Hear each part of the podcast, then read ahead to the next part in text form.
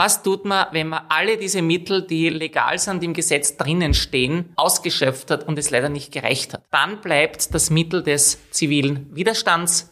Das heißt, man stellt sich so in den Weg, dass man einfach nicht mehr ignoriert werden kann. Dass man wirklich ein Dilemma erzeugt, und zwar das Dilemma, dass sie irgendwie handeln müssen. Entweder sie tun das, was die Wissenschaft seit Jahrzehnten fordert, oder sie versuchen, uns alle wegzusperren. Hallo und herzlich willkommen zu Aufstehen laut, der Podcast für alle, die was bewegen wollen. Hier sprechen wir von Aufstehen mit AktivistInnen, ExpertInnen und Betroffenen über die Themen, die vielen von uns unter den Nägeln brennen. Wir blicken hinter die Kulissen von erfolgreichen Kampagnen, die unsere Politik und unsere Gesellschaft verändern. Und wir schauen uns immer auch an, was Menschen wie du und ich ganz konkret tun können.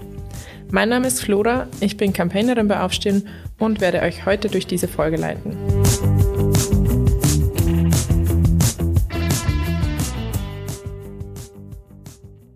Klimakleber, Klimaterroristen oder radikale Klimaaktivistinnen. So wurden Aktivistinnen der letzten Generation in den letzten Wochen in den Medien beschimpft.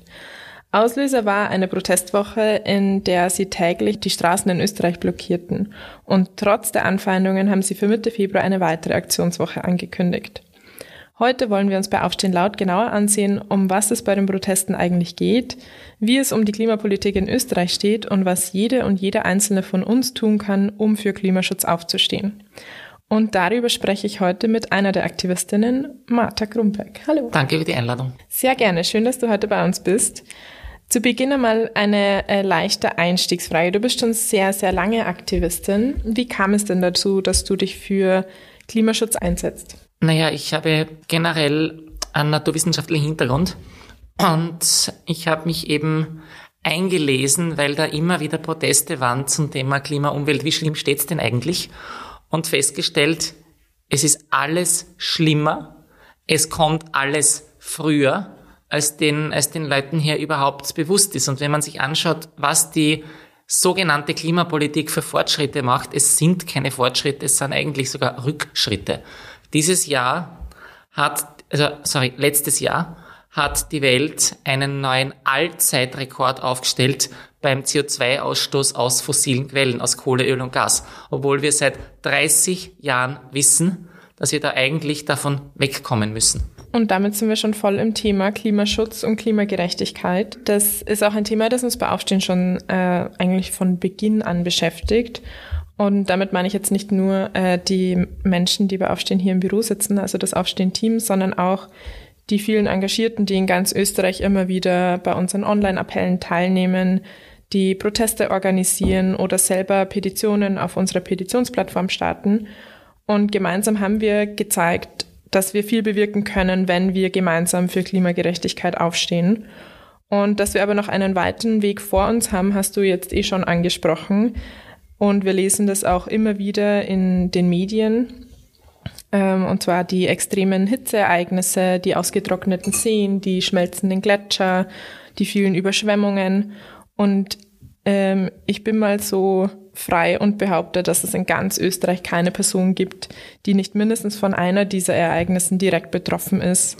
Und wenn wir so weitermachen wie bisher, wird es für die kommenden Generationen keine lebenswerte Zukunft mehr geben. Weshalb sich bei uns im Team und ähm, wahrscheinlich auch bei dir sehr viele Fragen auftun. Also wieso ist das Thema Erderhitzung und die Folgen davon eigentlich nicht täglich in den Medien? Wieso legen die Unternehmen nicht mehr Fokus darauf, wie sie dazu beitragen können, die Emissionen zu verringern? Ähm, wieso legt die Bundesregierung nicht einen verstärkten Fokus darauf? Und das sind sehr, sehr viele große Fragen.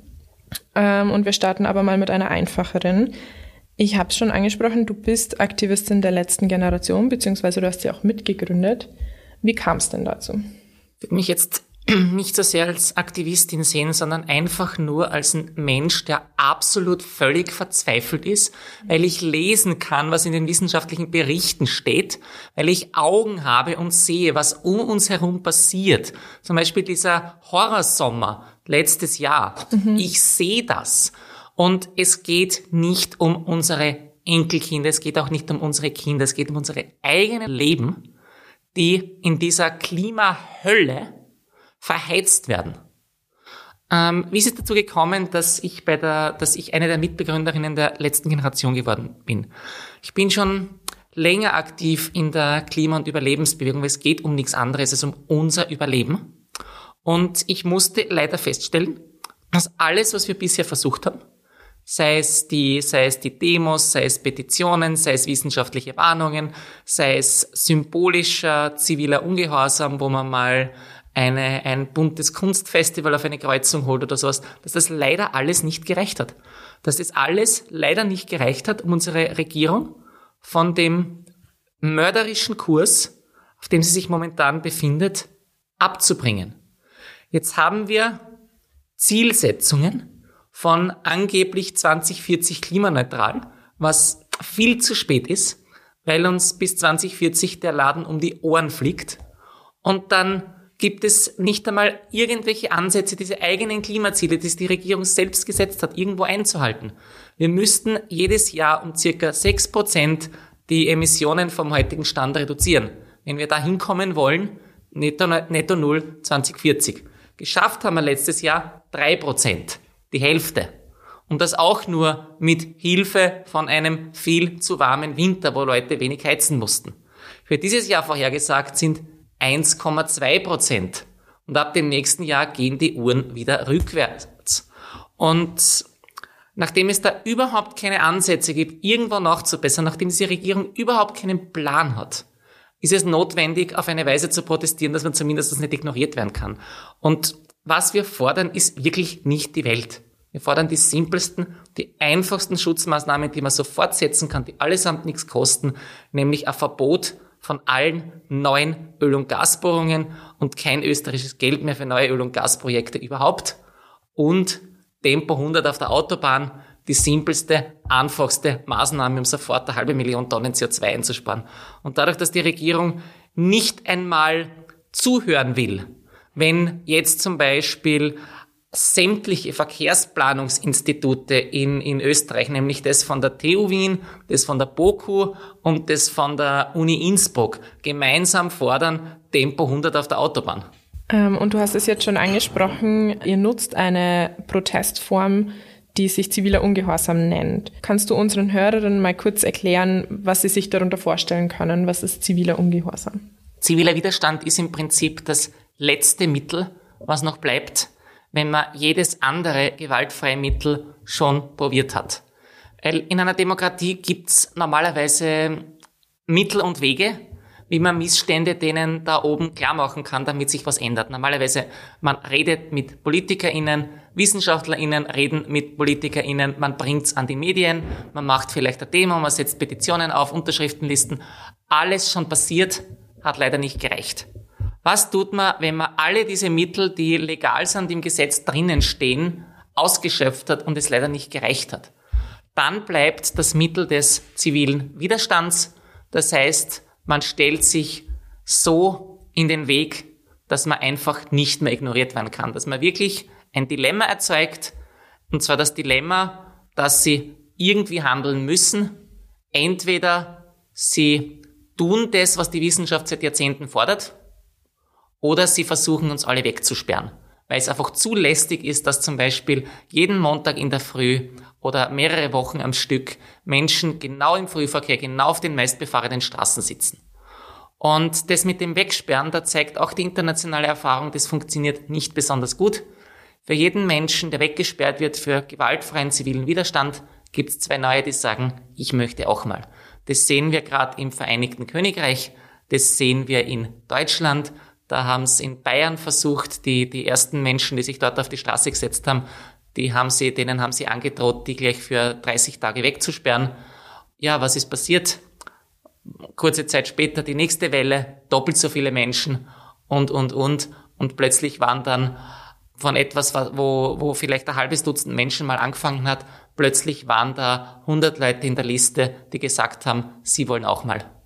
Genau, darüber sprechen wir eh später nochmal, ähm, über die Androhungen der Politik, dass sie die, äh, die Strafen verhärten sollen oder wollen. Wir haben äh, eh schon gehört, also ihr macht das eben mit Protesten, indem ihr Straßen blockiert, ähm, in den Medien hat man auch sehr viel drüber ge- gelesen. Also es sind Aktionen, wo sich AktivistInnen auf der Straße festkleben. Oder was auch letztes Jahr sehr viel in den Medien war, war das Überschütten von Gemälden in Museen, wobei man da dazu sagen muss, äh, dass die Gemälde alle hinter Glaswänden kamen und kein Gemälde zu Schaden kam.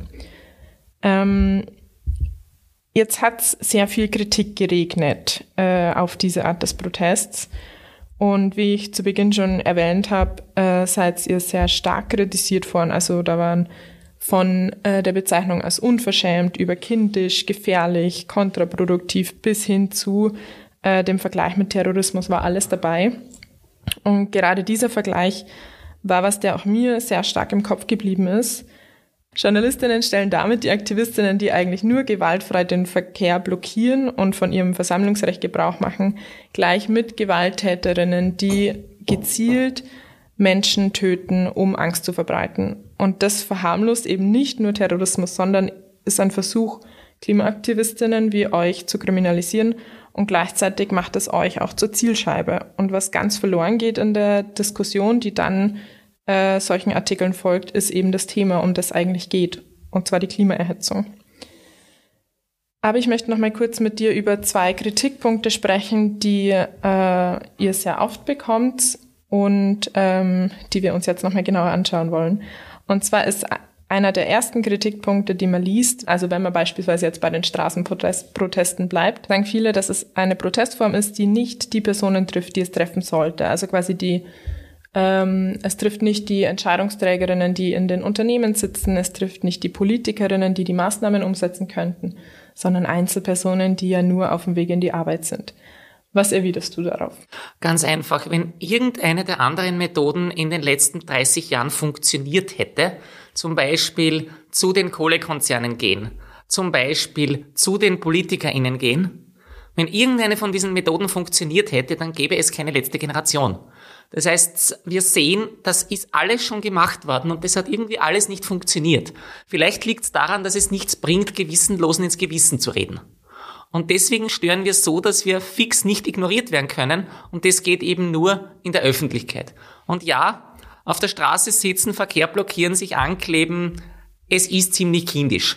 Niemand von uns macht es gern, es ist lästig, es ist für uns auch überhaupt nicht angenehm.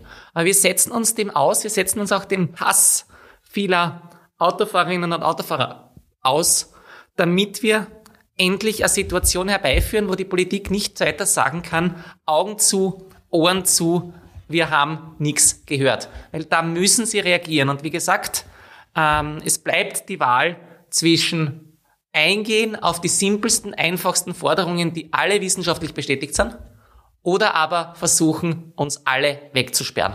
Ein zweiter Kritikpunkt, der immer wieder kommt, ähm, ist, dass Rettungswege blockiert werden. Ausgelöst wurde das durch einen Fall, der in Berlin war, der in den Medien größtenteils falsch berichtet wurde.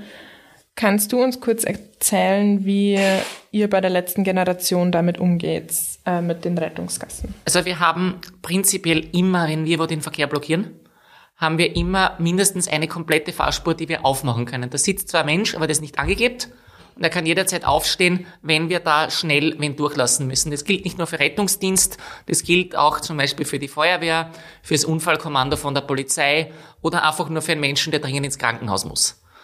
Ähm, öfters ist es auch so, dass die Blockade an sich umfahren werden kann. Es geht nicht immer, dass zum Beispiel über Straßenbahnschienen, die abgetrennt sind auf der Seite, da die Rettung da vorbei, dran vorbeifahren kann. Es gibt auch genug Videos, wo genau das passiert. Ähm, wir wollen nicht Menschen in Not aufhalten. Wir wollen den Alltag stören, so gut es geht. Und entsprechend ähm, tun wir unser Bestes. Wir rufen inzwischen auch immer bei der Rettungsleitstelle an, bevor wir kurz bevor wir eine Blockade aufmachen, damit die wissen, wo sie möglichst den Verkehr herumleiten sollten.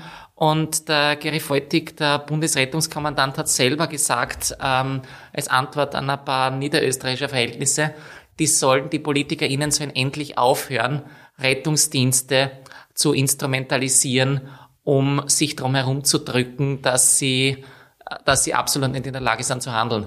Okay, also da sieht man schon mal, dass das in den Medien quasi größer dargestellt wird, als es ist und auch falsch dargestellt wird. Auf jeden Fall sehr, sehr viel an, an Falschdarstellungen. Also auch wie man, wenn man die Debatte verfolgt hat in Deutschland, wie das angefangen hat, die, die Medien, insbesondere Springerpresse, die bekannt dafür sind, klimaleugnerisches Zeugs zu verbreiten, haben so getan, als hätten, als hätten Menschen der letzten Generation erstens den Unfall herbeigeführt und sich dann zweitens an die Feuerwehr geklebt, damit die nicht rechtzeitig hinkommt.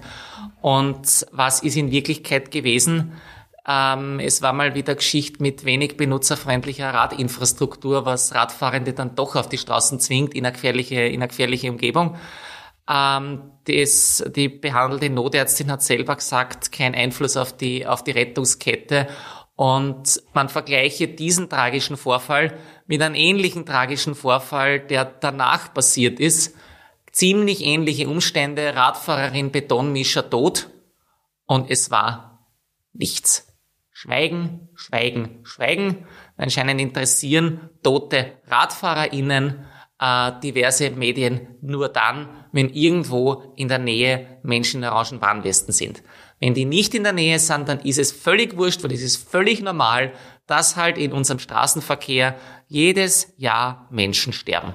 Und ähm, ich glaube, es waren sogar die Wiener Linien, die das selber gesagt haben, dass sehr oft äh, Staus verursacht werden und damit auch, also in Staus werden ja auch sehr oft keine Rettungsgassen gebildet, was ja eigentlich die Pflicht ist von Autofahrerinnen. Ähm, und diese Staus wurden häufig ausgelöst durch Falschparkerinnen. Ja. Also wenn die schon, es, es heißt ja immer wieder, die wollen mit der Gesetzesfaust auf jede Rettungsblockade niederhauen, ähm, bin ich grundsätzlich dafür. Guter Plan. Aber bitte nicht nur, wenn Menschen auf der Straße sitzen, bitte auch, wenn ein Auto da steht, wo es nicht stehen darf, ähm, bitte auch, wenn irgendein, irgendein Bleifuß glaubt, die Rettungsgasse auf der Autobahn ist seine persönliche private Rennstrecke. Ähm, bitte nicht, bitte nicht nur auf eine Ursache von null, irgendwas Prozent von, von kurzzeitigen Verzögerungen, weil wir lassen ja alle durch, äh, draufhauen, sondern auch für das falsch geparkte Auto, was die Straßenbahn für eine halbe Stunde aufhält und den Rettungsweg dort blockiert.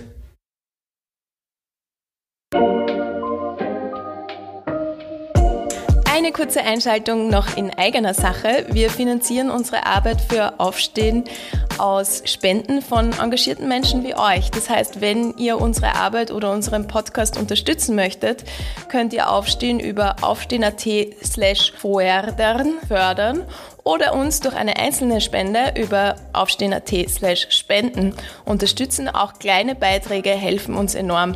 Vielen herzlichen Dank und jetzt zurück zur Folge.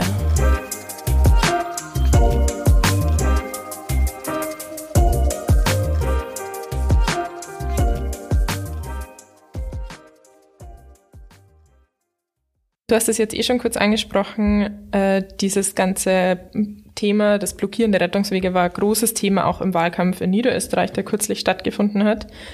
Und anstatt den Fokus auf die Klimapolitik zu legen und mehr Maßnahmen zum Klimaschutz anzukündigen, wollen gewisse PolitikerInnen härtere Strafen für AktivistInnen. Sie wollen also KlimaaktivistInnen kriminalisieren und damit von ihrem eigenen Nichtstun ablenken. Siehst du diese Forderung der Politik als realistisch? Sie sollen's probieren. Einsperren, androhen ist eine Sache, Menschen tatsächlich einsperren eine andere. Geldstrafen sind mir inzwischen wurscht. Die können so viele Nullen anhängen, wie sie wollen. Bei mir ist nichts zu holen. Das heißt, wenn sie mich strafen wollen, dann müssen sie mich tatsächlich einsperren. Ich war schon mal einen Teil einer Verwaltungsstrafe absitzen. Ich war zwölf Tage im Polizeianhaltezentrum. Wenn die mich einsperren wollen, dann müssen sie es tun. Wollen es halt nicht gern, weil im Gegensatz zu Geldstrafen verhängen, ist Einsperren für den Staat ziemlich teuer. Die müssen mir ein Dach über dem Kopf zur Verfügung stellen. Die müssen mir drei warme Mahl- die müssen mir drei Mahlzeiten am Tag äh, bereiten. Äh, die müssen dafür sorgen, dass ich gut bewacht werde, weil sonst könnt ihr ja einfach nach Hause gehen, es kostet alles Geld und deswegen ist das Einsperren sozusagen das letzte Mittel. Und sobald man genug Menschen hat, die so wie in der Bürgerrechtsbewegung sagen, Jail, no bail, also Gefängnis, keine Kaution und keine, keine Geldstrafen, dann bringt man wirklich, dann bringt man auch das, auch das Justizsystem in Österreich ähm, mit genügend Menschen äh, quasi an einen, an einen Punkt, wo sie so nicht mehr weitermachen können. Genau, und auch die Klimaschutzministerin Leonore Gewessler hat gesagt, äh, dass eine Verschärfung zu fordern eben dem Wahlkampf geschuldet sei. Und ähm, Strafrechtsprofessorinnen haben auch schon gesagt, dass diese Forderung rechtlich nicht durchdacht ist und klar abzulehnen ist. Das zeigt, das, das zeigt wieder mal, wie wir die Politik eigentlich schon unter Druck gesetzt haben, weil sie sind langsam wirklich in der Situation weiter wie bisher. Es geht nicht. Sie müssen irgendwas tun. Und der erste Instinkt ist, sieht man auch im Vereinigten Königreich, na, hauen wir halt drauf. Im U K ist gerade die zweite drakonische Verschärfung von Protestgesetzen äh, in Planung. Das ist, glaube ich, kürzlich in den, in den Lords gescheitert, der, der, der erste Anlauf. Äh, es ist schon eine drakonische Verschärfung durchgegangen vor einem Jahr circa und jetzt schon die nächste. Das heißt, sie sind unter Druck, sie wissen sich nicht zu helfen und vor allem, sie wissen kein Mittel gegen Menschen, die sagen, na gut, dann sperrt's mich halt ein.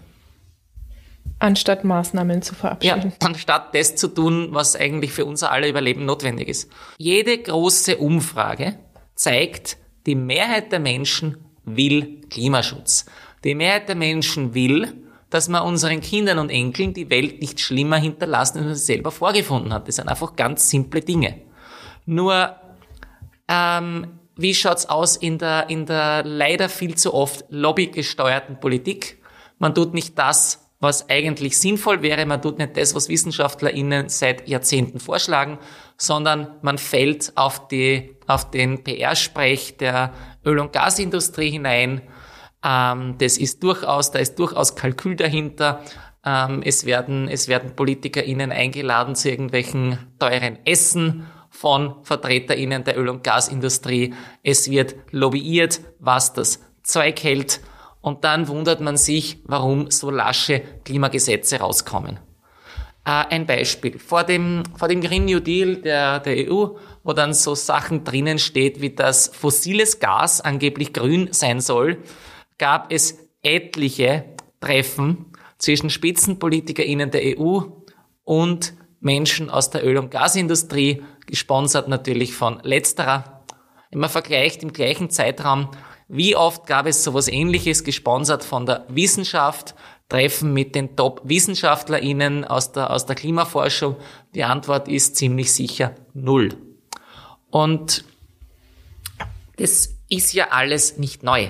Das hat ja alles eine lange Vorgeschichte und wir standen als Menschheit schon einmal knapp davor, die Klimakrise in den Griff zu kriegen. Damals neunzehnhundertneunzig herum, wo es erstmals wirklich aufgekommen ist. Es gibt da, und was besonders schockierend ist, rund um neunzehnhundertneunzig gibt es Umfragedaten aus den U S A, wo eine breite Mehrheit der Bevölkerung, siebzig, achtzig Prozent, gesagt hat, Klima ist ein Problem. Ja, es ist menschengemacht. Und ja, wir sollten was tun. zwanzig Jahre später, zweitausendzehn, glaubt die Hälfte der Menschen in den U S A nicht einmal mehr daran, dass wir Menschen schuld dran sind. Woran liegt es? Jahrzehntelange Propaganda und Lügen aus der Fossilindustrie, die weiter ihre Milliardenprofite schöpfen mag. Und das hat sich bis heute nicht aufgehört. Menschen hier sitzen zu Hause, wissen nicht, wie sie bei sich zu Hause die Wohnung heizen sollen, weil alles so teuer geworden ist. Und die gleichen Firmen, die seit dreißig Jahren die Öffentlichkeit belogen haben, kann man belegen, die wussten Bescheid. Exxon hatte seine eigenen Klimaprognosen, die sich heute als erstaunlich treffend herausgestellt haben. Und die gleichen Firmen, die damals schon angefangen haben zu lügen, die ununterbrochen gelogen haben, machen Rekordprofite. Genau jetzt. Die quetschen die arme Oma, die nicht mehr weiß, wie sie die Heizung zahlen soll, aus bis auf den letzten Tropfen, damit sie Rekordgewinne machen in Zeiten, wo Leute nicht mehr wissen, ob sie über die Runden kommen. Das ist doch obszön. Ja, und während also einige Politikerinnen und Firmen, wie du es gerade sehr gut dargestellt hast, gegen euch agitieren, gibt's aber auch für euch viel Rückendeckung von beispielsweise der Wissenschaft. Also im Jänner gab's ja, äh, ich glaube, es waren rund vierzig WissenschaftlerInnen, die sich da hinter euch gestellt haben. Und äh, einer der Mitinitiatoren war Reinhard Steurer, Professor für Klimapolitik an der Wiener Universität für Bodenkultur. Und er hat dazu gesagt, dass die Forschenden nicht nur die Ziele von euch, sondern auch die Art des Protests unterstützen und ziviler Ungehorsam ein Feueralarm für die schlafende und verdrängende Gesellschaft sei. Und äh, da wären wir wieder beim Stichwort ziviler Ungehorsam. Wir haben vorhin schon kurz drüber gesprochen und ähm, es wird auch viel kritisiert, dass, die, dass äh, sich die letzte Generation eben dieser Art des Protests bedient, wie wir gerade schon ähm, besprochen haben. Wenn wir aber jetzt beispielsweise zurückdenken an die beginnenden Proteste von Fridays for Future, die quasi jeden Freitagvormittag stattgefunden haben und auf die Straße gegangen, war, äh, gegangen sind, ähm, das waren jetzt keine Protestformen vom zivilen Ungehorsam, aber sie waren auf der Straße. Und auch sie wurden damals reihenweise kritisiert, dass sie nur äh, die Schule schwänzen wollen, dass sie an die Schule gehen sollten. Fridays for Future fordert seit Jahren nichts anderes, als dass Politik sich endlich an eins Komma fünf Grad konformen Pfad gibt. Ja, was ist passiert? Das eins Komma fünf Grad Ziel ist tot. Das sagt jetzt auch eine, eine, eine, eine kürzliche wissenschaftliche Analyse. eins Komma fünf Grad? Na sicher nicht. Und es war zweitausendachtzehn, zweitausendneunzehn sicher noch machbar, die Welt auf unter eins Komma fünf Grad zu halten mit einer entschlossenen Emissionsreduktion, die einfach nicht passiert ist. Und wir dürfen uns nicht hinters Licht führen lassen von PolitikerInnen, die sagen, sie tun eh, was sie können. Wenn die tun würden, was sie können, dann hätten wir jetzt Tempo hundert auf der Autobahn, dann hätten wir jetzt ein Verbot von neuen Öl- und Gasbohrungen. Dann würden zumindest die minimalsten Dinge passieren, die einfach unumstritten notwendig sind, um die Klimakatastrophe zu verzögern. Denkst du, es gibt einen Zusammenhang zwischen der Kritik, ähm, die es damals gegen Fridays gab, und euch im Sinne von äh, die Aktivistinnen, die bei euch auf der Straße sitzen und die auch für Fridays for Future und anderen Klimaprotesten auf die Straße gehen, sind größtenteils von der Jugend angeführt? Gerade junge Menschen haben am allermeisten zu verlieren, wenn sie weiter belogen und betrogen werden von, äh, von, von dieser Politik. Das heißt, es ist sehr, sehr naheliegend, dass junge Menschen die sind, die sich am allermeisten trauen, die sich am, am allermeisten für die eigene Zukunft einsetzen. Aber ja, wir haben auch, wir haben auch Menschen, die sind schon in Pension und sitzen heute für die nächste Generation auf der Straße.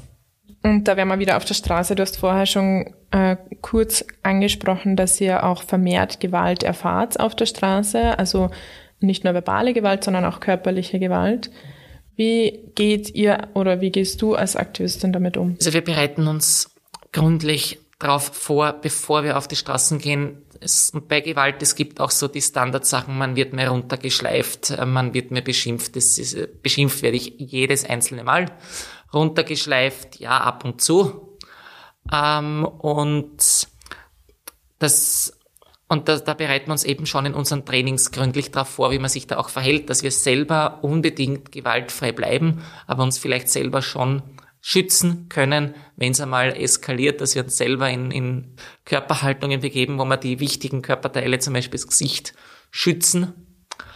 Ähm, das Ärgste, was bislang vorgefallen ist, war nicht einmal bei einer von unseren Aktionen.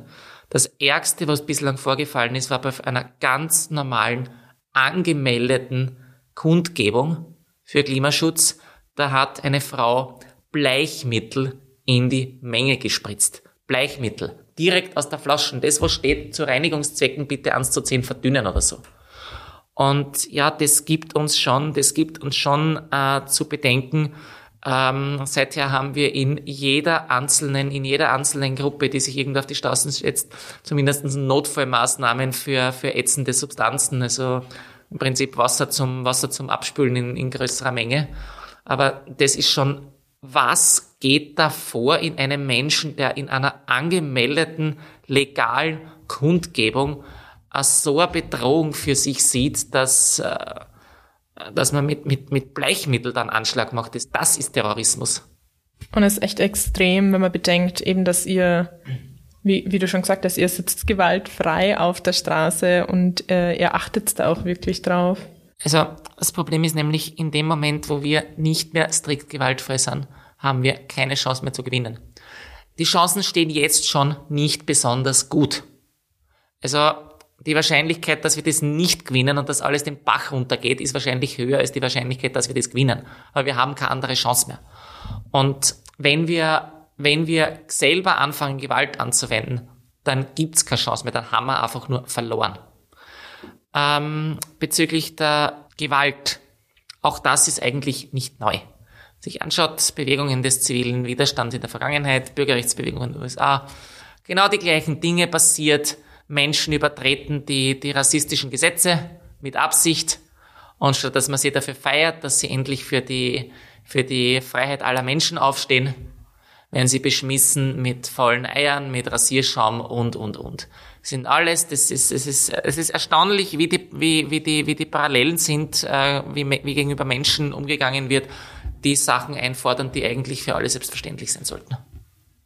Nur weil es Leute in ihrer bequemen, sich zurechtgelegten Welt stört, in der, in der bequemen Welt, wo sie selber die Herren sind der Welt und die anderen ihre Sklaven, in der bequemen Welt, wo es keine Klimakrise gibt und einfach nur alles super bequem sein darf. Ja, es ist immer wieder, immer wieder schockierend. Gebe ich dir voll recht. Ähm, ich habe zum, also wir kommen schon wieder zum Ende von unserem, von unserer Folge. Äh, ich habe noch eine utopische Frage an dich. Was würdest du als erstes tun, wenn du einen Tag lang Bundeskanzlerin wärst? Ich werde einen Aufruf an die Bevölkerung machen, denen die Wahrheit sagen und sie auffordern, es nicht hinzunehmen, wenn Regierungen ähm, ihr, ihr Überleben derart sträflich ignorieren. Weil was könnte ich an einem Tag tun? Ich könnte vielleicht Dinge, könnte vielleicht ein paar Dinge ändern oder sowas, aber was hindert die nächste Person daran, das einfach wieder zurückzuändern? Das heißt, Ein, ein Appell an die ganze Bevölkerung, den Menschen unverblümt die Wahrheit sagen, vielleicht eh im Beisein von WissenschaftlerInnen, wäre wahrscheinlich das Einzige, was man vielleicht mit ein wenig nachhaltigem Impact machen kann. Wir schließen jede unserer Podcast-Folge mit äh, einer Frage ab, ähm, und zwar, wie würdest oder was kann jede und jeder einzelne von unseren ZuhörerInnen tun, um äh, im Bereich Klimaschutz aktiv zu werden? Sich dem zivilen Widerstand anschließen.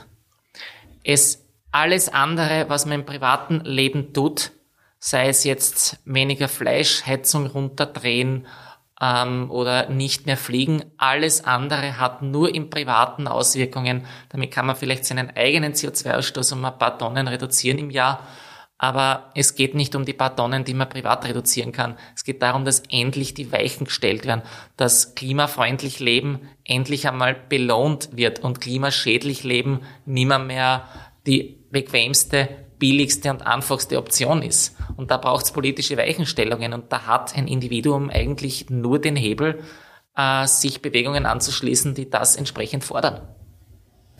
Genau, ich habe noch ein paar Ergänzungen. Also du hast eh schon gesagt, äh, sich Bewegungen anschließen. Es gibt viele Aktionen und Demonstrationen, an denen man teilnehmen kann, soweit das eben für jede und jeden möglich ist.